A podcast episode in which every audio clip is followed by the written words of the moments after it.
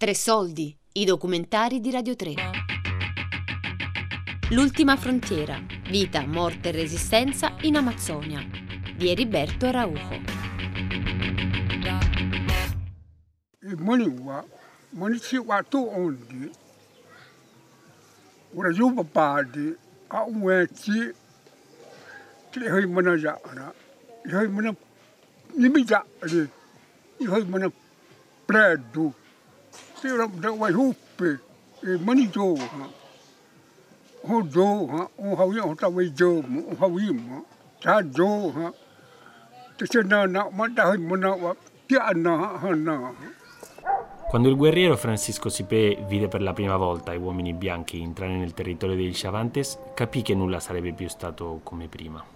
Così mi racconta quando lo incontro nella terra indigena di Maraguaseggi, un'area di 165.000 ettari localizzata nello stato brasiliano del Mato Grosso, nella regione a sud della foresta amazzonica.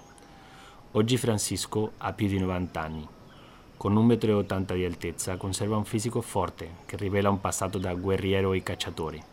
Fino agli anni 60 era un indio incontattato, uno di quegli uomini nudi, armati soltanto con archi e frecce, capaci di sorprendere il mondo quando di tanto in tanto vengono filmati da un aereo che sorvola il cuore della foresta. Negli anni 60 un ambizioso imprenditore chiamato Ariosto d'Arriva sconvolge l'esistenza del Chavantes Maraguazzeggi. Dopo aver acquistato dallo Stato più di 650.000 ettari di giungla, Ariosto comincia a trasformare queste immense superfici in pascoli per allevare i bovini. Nasceva uno dei latifondi più grandi del Brasile. Dentro quell'area, però, si trovava la terra ancestrale dei Chavantes, che all'epoca era una temuta etnia amazzonica che uccideva chi osava invadere le loro terre.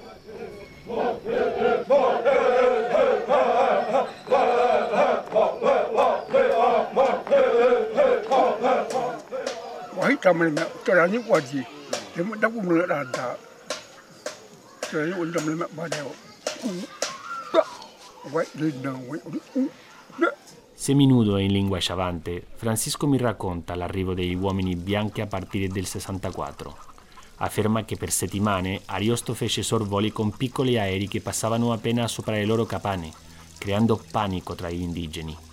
Sdraiato sulla terra rossa amazzonica, sotto un albero di mango, mi spiega che i guerrieri della tribù rispondevano lanciando frecce, con la speranza di abbattere quegli aerei, convinti che fossero demoni malefici. Dopo un primo contatto pacifico, Ariosto tentò di assumere i 263 sciavantesi maraguazzeggi come contadini del latifondo. Fu un fiasco totale. Gli indios non capivano nulla degli orari e delle regole di lavoro. La loro presenza diventò quindi un intralcio per Ariosto. Nel 66 il capitalista ideò un piano per eliminare definitivamente i Chavantes.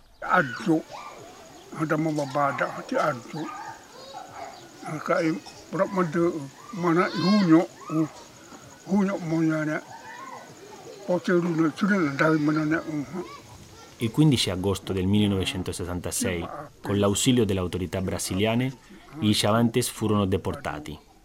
Un aereo dell'aeronautica trasportò nudi, con vari voli, tutti gli indios lontano dalla regione. Per evitare la fuga di interi gruppi, i bambini furono trasferiti per prima. La destinazione era la missione salesiana di San Marco, a 400 km più a sud, missione fondata anni prima nel territorio di un altro clan, Chavante. Quel viaggio forzato che i Chavantes di Maraguaccesi fecero senza capire una parola di portoghese o senza capire quello che li aspettava, Francisco lo ricorda con le lacrime agli occhi. Percepisco la sua emozione guardando il suo viso, un viso dalla pelle oscura e segnato da rughe profonde. Per lui la deportazione verso la missione di San Marco è ancora un trauma, un trauma anche perché un'epidemia di morbillo mise a rischio la sopravvivenza dell'intero clan. O ta si bana ti wa to pra to wa to to pra mo wa ma to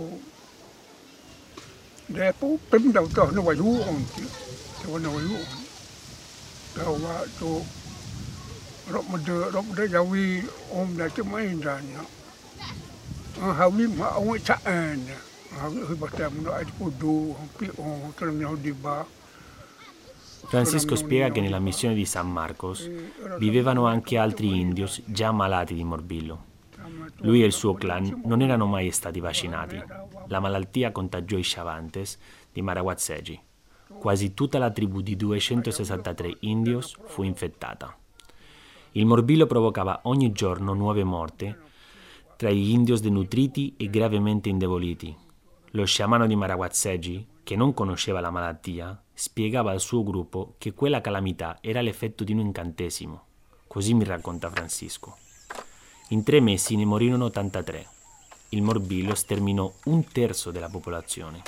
Sparirono intere famiglie, mettendo a rischio non solo la sopravvivenza del clan, ma anche la loro cultura, la loro storia e le loro antiche tradizioni.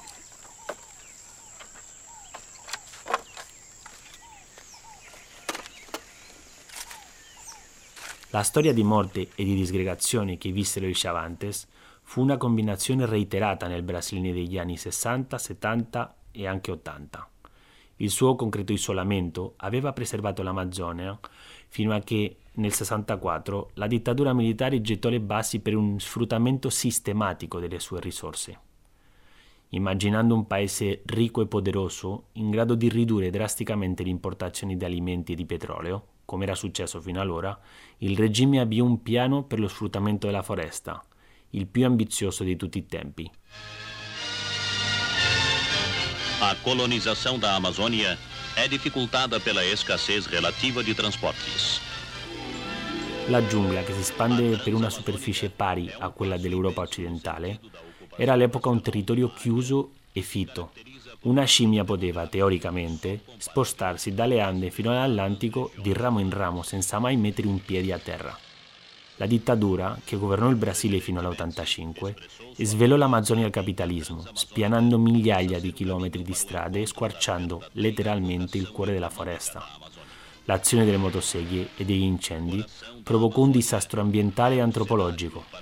Così come era stato con i Chavantes, anche altre decine di etnie furono spinte alla scelta estrema, drammatica, tra la fuga e la guerra aperta contro un avversario, l'uomo bianco e la sua tecnologia imbattibile. Homem sem terras no Nordeste e a terra sem homens na Amazônia. Uomini senza terra per una terra senza uomini, diceva la propaganda. Seguendo questo slogan, milioni di persone migrarono dalle periferie delle città brasiliane o dai campi di riso e di caffè del sud del paese verso la terra promessa in Amazzonia. In quel periodo decine di migliaia di indios persero la vita, molti in conflitti armati, la maggior parte però stroncati dalle epidemie. Le loro terre disboscate erano diventate lo scenario di un miracolo, di un miracolo tragico, senza dubbio, che trasformò il Brasile in una nazione in grado di produrre cotone, carne e soia per tutto il pianeta, una superpotenza agricola capace di controllare il 7% delle esportazioni agricole mondiali. In parole povere, 100 miliardi di dollari all'anno. Nei due anni di ricerca in Amazzonia, solo in pochi posti come nel Mato Grosso ho potuto verificare questo successo economico.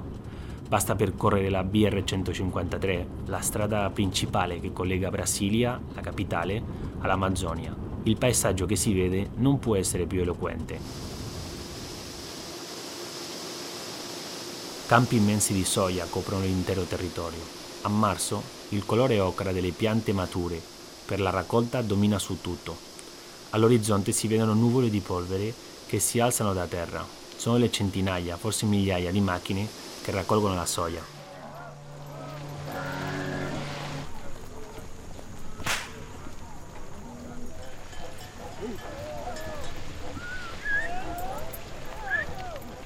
Il Mato Grosso è il leader nella produzione brasiliana di grano di carne bovina.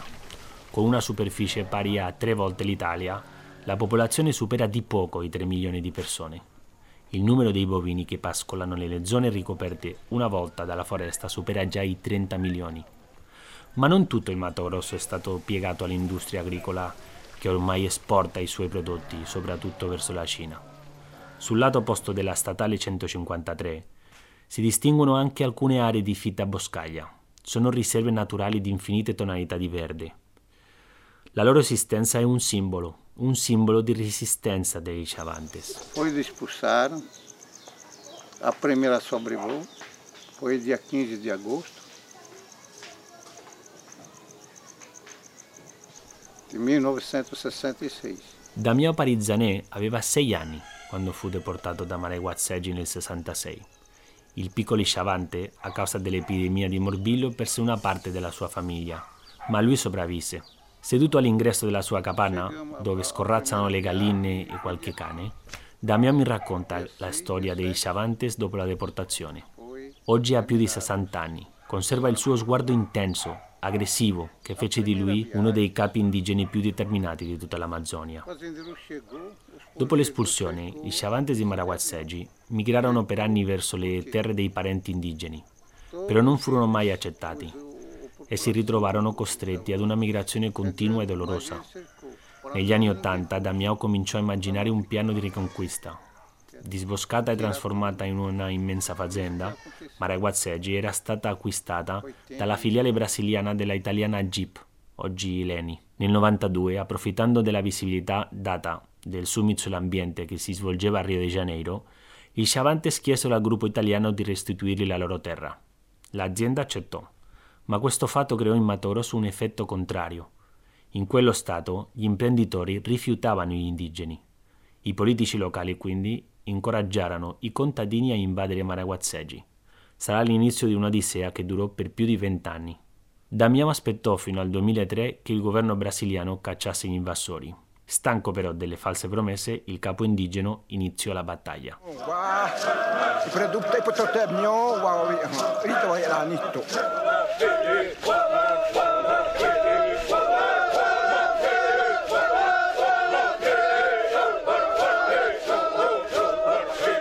L'alleanza con altri clan gli permise di raggruppare 500 guerrieri armati di archi e di frecce.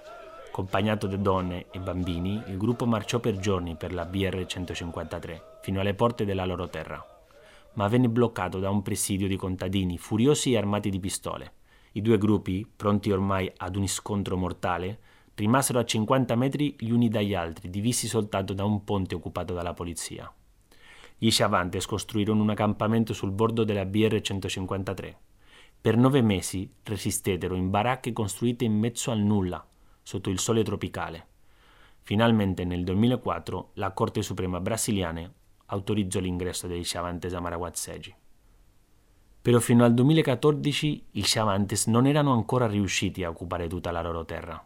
Poi una nuova sentenza della Corte decretò l'espulsione definitiva dei 4.000 occupanti bianchi e la distruzione del piccolo villaggio costruito negli anni dell'occupazione, un'operazione ad alto rischio fatta dall'esercito brasiliano. Os chavantes cobram o cumprimento da decisão do Tribunal Regional Federal que determinou em outubro do ano passado a saída da reserva di 12 E così, 47 anni dopo il violento esodo, i chavantes riuscivano a tornare a Maraguazzeggi. Oggi quasi l'80% di Maraguazzeggi non è che un lontano ricordo della selva che i Chavantes avevano lasciato. È diventata ormai una terra devastata dalle coltivazioni di soia e dai pascoli. Damiano mi spiega che adesso vogliono ricreare la foresta. È un processo lento che purtroppo lui non potrà vedere, ma la sua tribù, oggi con più di mille persone e stanziata in quattro villaggi, sembra pronta ad affrontare l'impresa. Porque a natureza é nosso espírito. A natureza é, é nosso raiz. Le minacce di invasione però si rinnovano e la vittoria elettorale di Jair Bolsonaro ha rassicurato i proprietari dei latifondi che considerano l'assurdità destinare il 13% dell'Amazzonia brasiliana ai gruppi indigeni come i Chavantes. Estamos prontos também, porque estamos desanimados. Estamos, estamos preparados com Bruduna. Nós vamos entrar a guerra. Se alguém entrar aqui dentro da nossa terra. Damio promette guerra a chiunque oserà sfidarli, ma fino a quando i Chavantes riusciranno a resistere? Il loro futuro sembra destinato a rimanere nel cuore di un conflitto che evoca l'esistenza di due mondi, opposti e contraddittori, che raccontano l'Amazzonia contemporanea. Uno quello della distruzione della natura per fini economici, per quello che chiamiamo progresso, l'altro quello che considera la selva amazzonica e la sua biodiversità come l'essenza della loro cultura e una forma di vita. A volte lo si dimentica, ma dalla sopravvivenza di questa enorme regione dipende anche la nostra sopravvivenza. Di Manavacede, di São Félix, são índios. Todo lado é índios.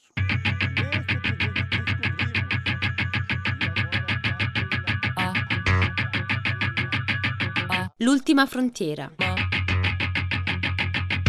Vita, morte e resistenza in Amazzonia di Eriberto Raujo. Tre soldi è un programma a cura di Fabiana Carobolante, Daria Corries, Giulia Nucci. Tutte le puntate sul sito di Radio 3 e sull'app RaiPlay Radio.